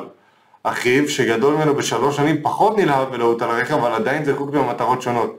מה עושים? ארבע סימני שאלה. כל פעם שאנחנו מבקשים, אה, מה זה? שירפה אה, קצת מהאוטו, ממש מתעצבן ומתרגש, אנחנו לא מבינים שהוא מתלהב וחיכה לרגע הזה המון זמן. אה, מה השאלה ומה העצה שהוא רוצה. מה, מה, איך, איך, איך מאזנים את זה? זה... איך מאזנים את הסיפור הזה שזה, לפי דעתי זה עניין של זמן. זה עניין של זמן, אני מכיר עניין את של זה... עד התאונה הראשונה. לא, אני מכיר את זה עם אחותי שהיה בינינו הפרש של שנה, ושנינו היינו חיילים גם. אז כן, היה הנושא של האטרף והלחץ הזה של מי ייקח את הרכב בזמן שאנחנו בסוף שבוע בבית. אבל בוא, שמע, תן לילדים שלך להסתדר. אתה אומר שיש ילד אחד שהוא פחות כאילו בקטע של האוטו. תקנה לו כרטיסייה, רב-קו, משהו, ופתרת את הבעיה. תכלס אתה צודק. כלומר, ואני אומר לעצמי גם, יש כמה אנשים- דחוף לבן אדם להיות עם הרכב? יש אנשים שהקטע של הרכב עושה להם את זה, והם כל הזמן סביב זה, ואני מבין את הבן שלך. הוא את האמת זה שהוא מטפח ומנקה כן, ומשדרג אותו, זה הכי הוא מטורף. מחזיר לך את האוטו עם דלים של סיגריות, ובירות, וכל מיני לכלוך מהמושב אז האחורי, תעיף אותו. אז אשריך, נראה שהילד פה, מפרגן לו קצת, מה קרה? כן, הילד, הילד אה, נשמע שהוא מאוד מאוד אה, חזק בעניין, אני מניח שזה עניין של זמן עד שהוא יבין ש... תשמע, הוא בן 18. מי לא היה עם שפיך במוח בשלב הזה על כל מיני דברים. בטח, הוא אוהב את זה, הוא נוסע, ואם הוא נוסע כמו בן אדם ולא לא מסכן חיים, אני הייתי דווקא מגיע לאיזשהו מצב שאתה סוגר אולי, נקרא לזה טבלה, ואתה אומר, ביום הזה ככה. ביום הזה ככה, ביום הזה ככה, זה הכל, פשוט. איך אה, זה, אני תמיד יש איזה משפט, אני נראה לי, זה גנרל רומל אמר את זה או משהו כזה של אם זה לא פשוט, אה, זה, אם זה לא יהיה פשוט, זה פשוט לא יעבוד. נכון. זה, זה צריך להיות פתרון ששני, אני מבין, שני הילדים יסתדרו ביניהם, יגידו שזה טוב, ואם אפשר ששניהם לא יהיו מרוצים מהמצב החדש, זה מעולה. למרות שאחד פה הולך להיות נהג מרוצה. אה, בואו נראה, יש לנו פה אה, עוד שאלה, אה, זוגיות חדשה. אוקיי. אה, שלום רב, לפני שבוע הכרתי מישהו במועדון חברתי מסוים והוא ישר אמר שהוא התאהב בי. עבד עלייך. קל. לא הייתה לי זוגיות המון שנים וקצת נכנסתי ללחץ, ברור, כי זה fucking freak. בן אדם מוזר. אמנם יש לי אליו משהו, מה, מזה שהוא הסתכל עליה? הוא הכניס אותה להיריון, אחי? זה החמיא לה, אחי, אמר לה שהוא אוהב אותה, התאהב בה, אני יכול להבין, גם הרבה זמן היא לא הייתה בזוגיות, אני יכול להבין. אתה את אומר הוא הוא עלה על איזשהו עצב חלש. פרט על נים מאוד מאוד, אה, רגיש. הוא יודע מה שהוא עושה הבחור. כן, אתה אומר, אתה אומר מיומן. אומנם יש לי אליו משהו, אבל ראיתי אותו פעם אחת. והוא כבר ביקש תמונה, אבל הוא הרגע ראה אותך במועדון החברתי, למה הוא צריך לבקש תמונה? משהו מוזר, מה עוד היא אומרת כאן? והוא גם ביקש תמונה שאשלח לו והזמין אותי לבוא אליו, לא ראיתי את זה בעין יפה ויש לי חששות לגביו אם להמשיך את הקשר או לא, כי גם אני נמשכתי אליו קצת. בוא נעשה פה סדר. לא, היא אומרת גם שיש. פעם אחת שהוא פגש אותו היא זה לא קשר. אני יכול להבין מההמשך של השאלה שלה. היא אומרת שיש לך חרדת נטישה. עכשיו, מהבחינה הזאת אני כן יכול להבין, יש הרבה אנשים שהם מתחילים איזשהו קשר, ובעקבות ניסיון העבר המר שהיה להם בקשר אחר, הם מנסים לעשות את ההשלכות.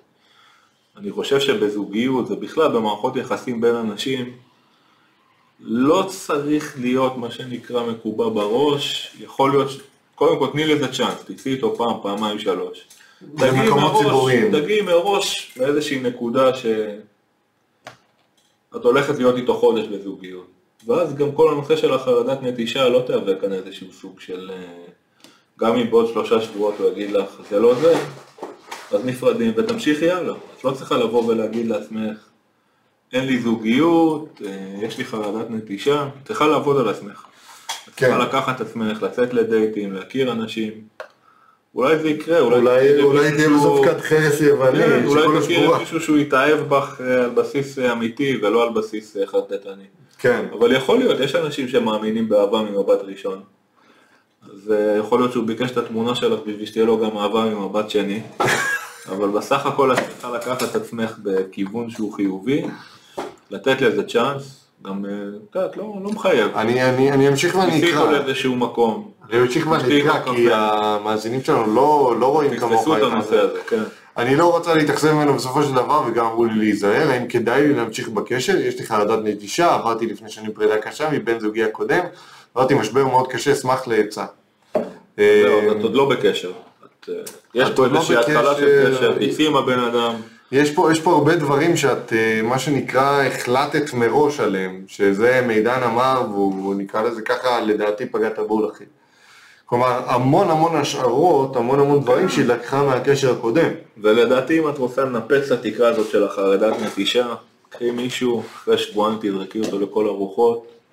תסגרי את הפינה. ביטחון. כן, תהיי בצד, ה... בצד השני, אבל לא סתם, זה עצה, את צריכה לקחת את עצמך ולתת צ'אנס פה לבחור, לצאת איתו פעם, פעמיים, שלוש, לראות לאן הרוח נושבת, אם הוא חרטט אותך, אם הוא באמת אוהב אותך, לראות מה המטרות שלו, אם הוא רציני או לא רציני. יכול להיות שתופתעי לטובה, אבל תגיעי מראש, בציפיות שהן ברצפה, את לא צריכה להגיע למצב שאת אומרת, טוב, לא אוקיי? כל דייט נגמר בחתונה, ולא כל אה, מערכת יחסים אה, נגמרת בנטישה. תנסי למצוא לך את האיזון, זה, זה, זה משהו, כי... ומשם לרוץ. חבל שהיא לא אמרה בת כמה היא, זה נושא שהוא לדעתי יכול להיות חשוב. אבל- כן, לא, לא, לא כתוב פה. אמ, מה, משהו שהוא, ש, שאני מכיר אותו זה, ואני רואה כאן, זה שהיא מאוד נוטה להניח הנחות. כלומר, של אה, מישהו, הוא ישר אמר שהוא התאהב בי, לנו זה נשמע כאילו הוא חרטטן, אבל אז זה עשה משהו, אז כלומר, היא כבר אומרת שמבחינתה, אפילו בתת מודע, יכול להיות שיש להם כן, איזשהו יכול אזור להיות שזיהית כן. פה- פה משהו שהוא בעייתי, אבל סך הכל תחי את החיים. לבוא, לצאת לשניים, שלושה דייטים, יכול להיות שיהיה לכם fun ביחד, יכול להיות שתגלי ש... כן, אני, אני הייתי, אני, אני לא יודע אם הייתי אחרי מועדון חברתי שבו את, את בטח נמצאת עם חברות כן. או נמצאת עם חברים, לא הייתי מנהל. הזמין אותך אליו, מרגישה לו בנוח, אפשר להיפגש גם בחוץ, כן, אפשר קפה. במקום ציבורי, לא חייב. אה, גם, גם אם זה, יודע מה, גם אם זה לא לשתות קפה, גם אם זה באותו מועדון, אבל לצאת אליו שניכם. העיקר שיהיה מה שנקרא עיניים מסביב, כדי שלא תמצאי את עצמך בבעיה כזו או אחרת, וגם מילא. שלא תמצאי את עצמך בחוסר ביטחון. תני לזה צ'אנס, יכול להיות שהאינסטינקט הראשוני שלך לא מטעה אותך, יכול להיות שבאמת יש פה משהו בעייתי בבחור, אבל את צריכה לקחת את עצמך לכיוונים של להמשיך לצאת, להמשיך לפגוש אנשים. זה שהייתה לך טראומה בזוגיות אחת, זה לא אמור להשליך על הזוגיות הבאות שלך. מעולה. תודה רבה. אה, נעבור אה, לעצה הבאה. בואו נראה. השאלה הבאה, כן. גבר מופנם. שלום רב, רציתי להתייעץ, יש לי בן בגיל 27, גבר חכם, מופנם וסגור, נמצא במערכת צבאית, במסגרת צבאית, בשירות קבע. דאגתי עבור, הרבה עבורו שמאוד סגור, נמצא שעות באמבטיה מספר פעמים בערב. מה? אה, הוא נמצא שעות באמבטיה מספר פעמים בערב, כאילו כל, כל ערב. פונים אליו לרוב עונה בתוקפנות. התחושה שלי שכנראה מסתיר משהו, אולי בשביל נטיותיו המיניות, מעולם לא רמזתי משהו בנושא, רוצה לדעת כיצד לפנות אליו על מנת יקבל, שיקבל ייעוץ עזרה, לרוב נמצא בבית, כמעט ולא יוצא לבלות, וגם כשיוצא לעיתים רחוקות זה רק גברים. אה, לא בטוח. לא? לא, בכלל לא בטוח. יכול להיות שהוא סובל מבעיות חברתיות, את לא צריכה להשליך על זה נושא של אה, כן, זה בחירה שם. מינית והעדפה מינית. יש לי בן. נראה לי שזה אישה. גבר חכם, כן, היא אומרת שהוא גבר חכם ומופנם. אני זה- חושב שהוא נמצא זה במערכת. הוא נמצא במערכת צבאית, זו מערכת לא הכי, הוא בן 27, הוא כנראה מוקף אנשים שהם צעירים ממנו. אז אני יכול להבין מאיפה הוא מגיע, מן הסתם גם מערכת צבאית, מה, אני לא יודע מה הוא עושה? בקבע, כן, יכול להיות שהשירות שלו כבר, הוא מרגיש די, אה, מרגיש די אה, תחושה של מיצוי, אה, לא צריך לעשות השלכות לנושא של נטיות מיניות, יכול להיות שהוא סובל מאיזושהי עניין שהוא קצת מדוכא, הוא עניין שיש דברים אחרים שקצת מפריעים לו. גם זה שהוא לא יוצא עם בנות דרך אגב, הוא יוצא עם חברים או יוצא עם גברים, את לא יכולה לדעת, לא בהכרח כל אה, גבר שנפגש עם גבר אחר זה מוביל אה, לאיזושהי אפיזודה מינית. הלכת- כן, יש לי... הלכת או הלכת רחוק מדי. פה. אגב, יש לי חבר מאוד טוב שהוא עובד בחברה טובה והכל, והוא כאילו המבשיל מאוחר, מה שנקרא late late bloomer. ואתה רואה את זה שהוא הוא, הוא מבין דברים, הוא מבין סיטואציות חברתיות, הוא בן אדם זהב, אתה רואה שתקשורת עם נשים פחות הולכת לו, אין לו את הביטחון הזה. כן, הנושא של ייעוץ או עזרה, את צריכה להבין מה הבעיה. כאילו בואי נגיד שנלך למקרה שצדקת או צדקת והוא באמת אה, הומוסקסואל, אז זה לא משהו שמצריך עזרה, סך הכל זאת הנטייה המינית שלו, וזה משהו שהוא כן, אבל יכול להיות שזה. מאוד קשה להביא לו את זה לידי יכול להיות. יכול להיות, אבל. עדיין אני לא חושב שצריך פה ייעוץ או עזרה, הוא, הוא צריך לעבוד על עצמו.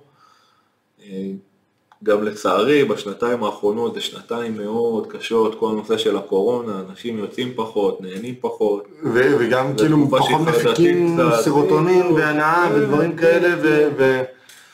ולא נהנים, תחשבי, קבע ומינוס... אה, אין לו הרבה דברים, מה שנקרא, אין לו גירויים. ליהנות ולהתענג מהם. אני מאוד מקווה שבסופו של דבר הוא יגיע לזוגיות, תהיה אשר תהיה, ויגיע למצב שברמה האישית הוא קופץ קצת קדימה ולא מוצא את עצמו. אה, מה שאת מתארת דרך אגב, זה בקטנה בקטנה נראה לי קצת... אה, זה זה נשמע לי... בדיכאון הבן אדם, כן, זה יותר נשמע מאשר כמו אה, יש לו דיכאון. בנטייה המינית. עוד פעם, אני לא מכיר את הבן אדם, אני לא יודע איך הוא היה קודם, אם הוא היה חברותי, איך הוא היה בתיכון, אם היו לו לפני זה חברים, אם הוא היה יוצא. אה, זהו, אני חושב שצריך, אה, אני מקווה בשבילו שיהיו לו חברים שיוציאו אותו מזה, אני אני לראות אגיד לך משהו, יש לי עצה לא קונבנציונלית, אחי. דבר איתי. מה, מה, ש... מה, שבדרך... מה שעזר לי נגיד, כי הייתי בסיטואציה, אני לא יכול להגיד זהה, אבל דומה, בסיס סגור, הייתי אומנם צעיר ממנו, אבל הלכתי להכיר מעגלים חברתיים חדשים, והלכתי לרקוד, ואז גם זה כאילו חצי פעילות גופנית, שאתה מזיז את הגוף שלך, נכון. וחצי אתה מכיר אנשים חדשים, וזה פותח אותך לעולם חדש. זה לדעתי, כלומר, הסצנה הלטינית באופן ספציפי, כן, סבבה. זה שכתב גבר מופנם, בואי, בוא, רוב הגברים הם מופנמים. לא- כן. 90% מאיתנו רוצים שקט ולא רוצים שאף אחד ידבר איתנו. בדיוק. אה, בואו נראה, מעולה. אה, הגיע הזמן של שאלות מפגרות. אוקיי, אנחנו עונים ברצינות לשאלות מפגרות. מי שאל את השאלות? דרור. דרור, אוקיי. אוקיי? אה, דרור שואל, עדיף להיות שותף לדירה עם ג'ו ביידן או דונלד טראמפ? או. זו שאלה שנראה לי יש לך... לא, ברור, יש מפתח בנושא של שותף לדירה. אני מחפש את השקט. אתה מחפש את השקט, יש לך את ג'ו ביידן. הבן אדם ישן. כמו אריה, מה זה, הוא נרדם 20 חמ- שעות ביממה. נרדם חמול לספה, אתה לא יודע אם הוא מת או נרדם. ותענוג, עכשיו טראמפ. הבן אדם. מהדירה הכי קרחנה מטורפת, אחי. תחזור מהעבודה, מה אחי, חולה על איזה בירה, הופ, מי פירק לך אותה? דונלד. אתה מבין? זה שותף, אחי, שהוא מתכון לאסון. אבל בינינו, אם אתה רוצה שיהיה קצת כיף בדירה. עוד פעם, שמע, אתה כיף לא כיף, אתה תרצה את דונלד כחבר ואת ביידן כשותף. לדירה. הפוך זה הרסני. ביידן כחבר אלא אם כן. התחביבים שלך זה כוס תה ולהירדם מול ספר. כן, זה... אני דווקא, אני אומר לעצמי בתור שותף לדירה, כאילו, אני אומר לעצמי בתור רווק, אני שולח את עצמי חזרה לדרום אמריקה כזה, כזה סטייל, הייתי לוקח את אה, דונלד טראמפ בתור שותף, וואלה, היה צחוק עם רצח. שמע, טראמפ נראה לי יכול להיות בעייתי בתור שותף לדירה. מפגר בתשלומים, כזה, אתה יודע, מסוג הבן אדם הזה שמנסה תמיד לערבב אותך. אצל ביידן יעבוד כמו שעון. נתן 12 צ'קים קדימה, הכל מתוקצב. אתה גם בוא נגיד ה master of the domain, שדונלד טראמפ יהיה איתך שותף, הוא יהיה ה master of ceremony, כן. בדיוק. אה, עוד שאלה, וזו שאלה מעניינת, כי אני, אני מניח שאולי יצא לך את שניהם. לעשות סקס עם אישה בהיריון או אישה בלי רגל. מה, כאילו אישה בהיריון זה משהו שכל אחד בשלב מסוים בחייו כן, יעבור, בעניין. זה שאלה די אה, טריוויאלית. אישה בלי רגל זה קצת יותר נדיר, קצת יותר. כן. נדיר. אז אה, נשאיר פה לדעתי את זה לדרור. כן, אני, אני, אני עדיין ברצינות, למרות שזו שאלה מאוד מכשילה. את, את, א', אה, סקס עם אישה בהיריון זה כנראה יקרה. אז בוא נגוון. כאילו, אם, אם, אם יש לי את השאלה הזאת מול הפנים שלי, אני אומר שטוב, אחד יקרה כך או כך.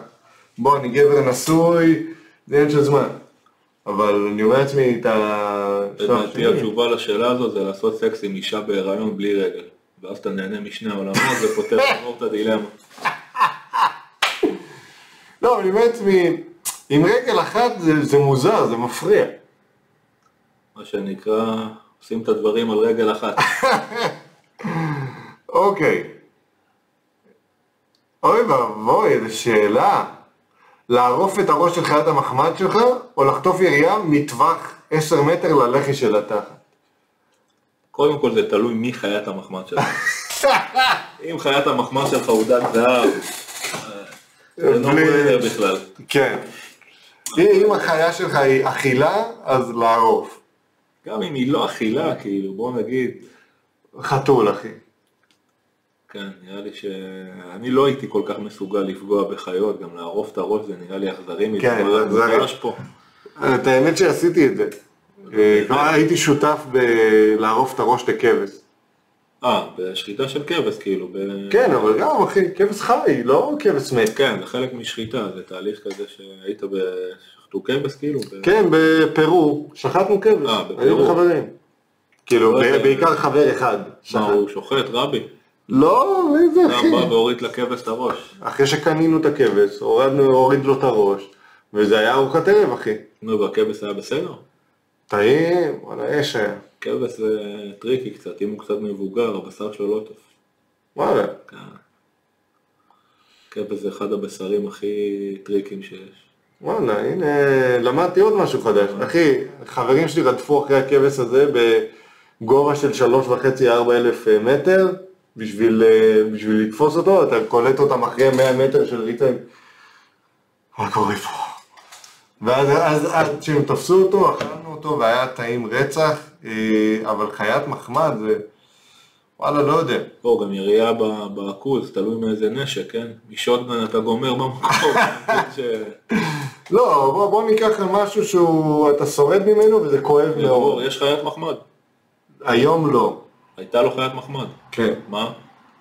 כלב. הוא היה מוריד את הראש של הכלב שלו? בשביל הכלב שלו? זה או זה או זה. כן, מה הוא היה עושה? אם אתה שואל אותי, לדעתי הוא היה חוטף יריה. בסדר. אני, אני גם, מי שלא גידל חיות מחמד לא יכול לענות על זה. אז אני חושב שגם הייתי חוטף יריה בתחת, הייתי עובד את זה כמה ימים בעמידה וזהו. ומה שנקרא שורד את זה. אין מצב שהייתי ל- לחתול שלי את הראש. זה בהנחה שהיית מקבל אה, טיפול רפואי. אל תדאג, זה, זה לא כתוב פה, אני יכול, אני יכול לשחק עם זה, אחי. אוקיי, אוי ואבוי, מה, מה זה השאלות האלה? הן שאלות בוטות, נראה לי, במיוחד בשבילך. עדיף לעשות ניתוח לשינוי מין או להיות בכלא האמריקאי לעשר שנים. שמע, נראה לי שאני הולך על הכלא האמריקאי, אבל העשר שנים זה כאילו צריכה להיות עבירה ששווה את זה. אתה מבין מה אני מתכוון? מה, כאילו איזה... אתה מסיים את העשר שנים האלה ויש לך איזה 30 מיליון דולר מאיזה שוט שעשית, אתה? על מה שסיפרתי לך בזמנו עם הסיפור ש... ש- של אה, רקפת. שמה? לא, אה, זה, לפני איזה כמה ימים קראתי את זה. אה, לא, היא לא עשתה, זה... נו, הסיפור הזה עם המלך של ה- של עולם התחתון. אה, אוקיי. עם... בסדר, לא נקרוא בשמות, עולם תחתון? לא אה, לא, לא, סליחה, לא עולם תחתון. לא עולם תחתון, הבנתי, אוקיי. לא זה. אבל סך הכל נראה לי שנושא של אה, המרת מין זה משהו שהוא צריך לבוא מבפנים, ואני כרגע לא כל כך שם, טוב לי כמו שאני. כן, אתה, אתה אומר, לצורך העניין, עשר שנים שכל שבוע אתה מקבל, לא בטוח. או ניתוח לא, לשינוי מין. אני הייתי מסתדר בכלא. אתה, אתה כן, אני מכיר אותך, היית מסתדר, מדבר עם מי שצריך לדבר. כן, כן, הייתי- הייתי עובר את זה בסדר. סלמתק, אז אתה אומר אה, כלא אמריקאי לעשר שנים אחרי עבירה ששווה את זה. כן, לחלוטין, לא לדרוס איזה מישהו בשוגג או משהו. לא איזה משהו מעפן. אה, ויש לנו את השאלה האחרונה, ללכת מכות עם אה, ציון וויליאמסון או סטיבן אדמס. וואו, זה קשה. אה, או, הנה. אני הולך עם אה, זיון. כן, ללכת מכות איתו. שללכת מכות עם זיון יש קצת יותר סיכוי. האדם הוא קיר, הוא מכונה, הוא מפרק כל בן אדם נראה לי. הוא חזק בקטע לא יאומן, חזק כאילו ב- עצם זה, הוא עומד, אתה נתקע בו, אתה מרגיש כאילו... כן, אתה פשוט, אם הוא נכנס לך, הוא מפרק אותך לגמרי, הוא יכול כאילו, לדעתי, הוא גם בא ממשפחה כזאת. של חוטבי עצים. אחותו זורקת אה, כדור ברזל למרחקים אדירים. זה חבר'ה שלא רואים אף אחד ממטר, לא הייתי מתעסק עם האדם. אתה אומר שציון יש עוד סיכוי שיפצע לך תוך כדי. זה תוך כדי, הברך. יעשה תנועה, יסובב איזה מרפק, יש פה איזה צ'אנס, אבל... אה, אדם סירים בן אדם בגובה שתי מטר עשרה ביד אחת, וראית שהוא הרחיק אותו מזירת המכות שם. כן, וואי, זה היה מטורף, הוא פשוט לקח אותו וטוב, אה, זה נגמר. זיון הוא לא בהכרח לדעתי חזק. כאילו, כוח המתפרץ שלו מטורף. הוא... או, ידרוס כל בן אדם כן, סביב. זיון כאילו לדעתי במכות הוא ינסה לתקל אותך, ינסה לעשות לך משהו כזה שתוכל לחמוק ממנו. אבל מאדם איך אתה חומק מ-2.13? זיון הכי בו, הוא חמישה סנטימטר יותר גבוה ממני, זה לא... כן, אבל וואלה, זה הוא אחי, חזק. אתה מתחרה עליו, זורק לו חול העיניים, זורק על הפחית, משהו כאילו... ביתן הביצים. כן, אתה מבין, תדפוק, ב... תדפוק באדמס פחית אחי, כאילו, לא, לא יזיז לו. לא מרשים אותו בכלל. לחלוטין לא אחי. חול בעיניים גם לא תהיה בעיה. הוא נראה לי יותר רך במכות. אמ, ברור. אחי, אני לא מכיר מישהו אה, נקרא לזה ככה, אה, קשוח יותר מאדמס. הוא כן. פשוט קשוח. סטיב קר סיפר שהוא היה הולך, אה, שהוא הלך מכות פעם אחת עם ג'ורדן, עם מייקל. כן. כן. בוא נגיד שסטיב קר על מייקל, מייקל צריך לפוצץ אותו כן. הוא סיפר שהוא נתן לו וזה, נראה לי שדברים כאלה קורים, לא כל השחקני כדורסל הם אה, סופר חזקים או סופר אה, זה. אז עם אדמס לא הייתי רוצה ללכת מכות. לא, אדמס זה, אחי, זה- זה מפחיד. מתחיל בקטע הזוי, כן. סלמתק. אה, אנחנו מסיימים? יש לך איזה משהו להוסיף? כלום, לא יודע. יכול להיות שאני אכתוב ספר, אני מוציא ספר בקרוב. אנחנו נשמח אה, זה, להכניס אותו גם לפודקאסט הזה וגם לסרטונים. כן, אני אבוא ואני אקריא סיפור. זה נראה לי יכול להיות נחמד. הסיפור של אה, מה שדיברנו. יש את אנדי קאופמן, שהוא אחד הקומיקאים הכי גדולים, ואחד הסרטים הכי טובים של ג'ם קרי זה איש על הירח, סרט שמילוש פורמן ביים אותו. סרט אדיר, ואחד הגגים שלו, הוא היה קומיקאי. והוא היה מגיע לקולג'ים, ואנשים חיפשו לראות את החלק המצחיק, והוא היה מוציא את הספר אה, The Great Gatsby, ויושב פשוט מקריא אותו. זה כאילו היה הגג שלו, אנשים באו למופע סטנדאפ, ופתאום מגיע בן אדם, מקריא להם ספר. לא מצחיק בכלל. אתה אומר אה, מוזר באווירה. כן, מעניין.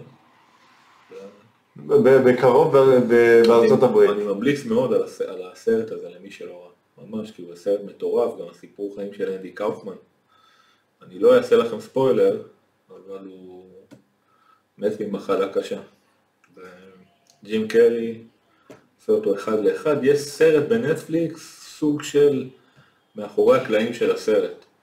קרי מספר מה הוא חווה בזמן, ה- הוא לקח את התפקיד הכי טוטאלי שראיתי של מישהו שמגלם דמות אי פעם. זה וואלה. מופר, כן. כי אדי קאופמן גם היה קומיקאי קצת אה, מה, מג'נון? הזוי, מג'נון, היה לו דמות, אה, קרא לה אה, טוני קליפטון, שזה כאילו האלטר אגו שלו. הוא, כזה. הוא ידע לעשות את העבודה, כן. אוקיי. אמ, וואלה מעניין מה שאתה אומר. אה, מה רציתי לשאול אותך, אתה חושב על מועד להוציא את הספר שלך? צריך לעבוד, לה- לאגול כמה סיפורים, מקווה שאני אסיים את זה תוך כמה חודשים. כן? כן, אני אלך על משהו הוצאה עצמית ונמכור אותו באונליין. כמו שעושים היום. נגיד את זה ככה. כן. אמ, טוב, אחי, מודה לך מאוד, היה כיף לא נורמלי. לי היה כיף. כיף לא נורמלי. דש זה לדרור. הפודקאסט ללא צנזורה. הנה, דרור, שמעת מידן שלח לך דש. תנו לו לייק, תגובה, שיתוף, תנו subscribe לערוץ שלנו. אם אתם רוצים לשלוח לנו עצות, כמו ששמעתם עכשיו את וייס, שטרודל, לא, סנסורשיפ, סנסורשיפים, אס, נקודה קום, או אם אתם רוצים לתת לנו כל מיני הצעות כאלה ואחרות, info שטרודל, no censorship נקודה com, מידן, שוב, תודה רבה אח שלי, היה כיף.